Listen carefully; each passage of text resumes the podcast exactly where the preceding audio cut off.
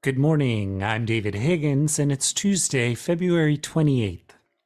This is CQ Roll Call's morning briefing, and here are the top three headlines you need to start the day. China is a top focus at the House Financial Services Committee's first markup of the year, with several bills intended to isolate China or bring it into compliance with international standards. And the new Select Committee on Competition with China has its first hearing tonight in prime time.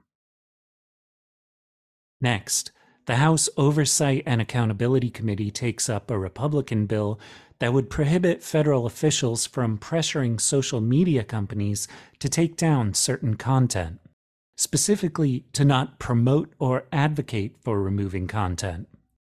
But that's raising questions about how those terms would be defined and whether public officials might themselves be muzzled. And finally, several House committees are set to discuss their views and estimates on the fiscal 2024 budget today. But the practice is becoming political fodder for at least one committee. The chairman and ranking member on House Natural Resources who switched roles when Republicans took over the House this year, are also effectively reversing their previous positions on whether to hold a formal markup of those views and estimates.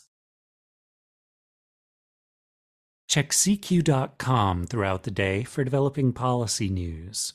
And for all of us in the CQ Roll Call newsroom, I'm David Higgins. Thanks for listening.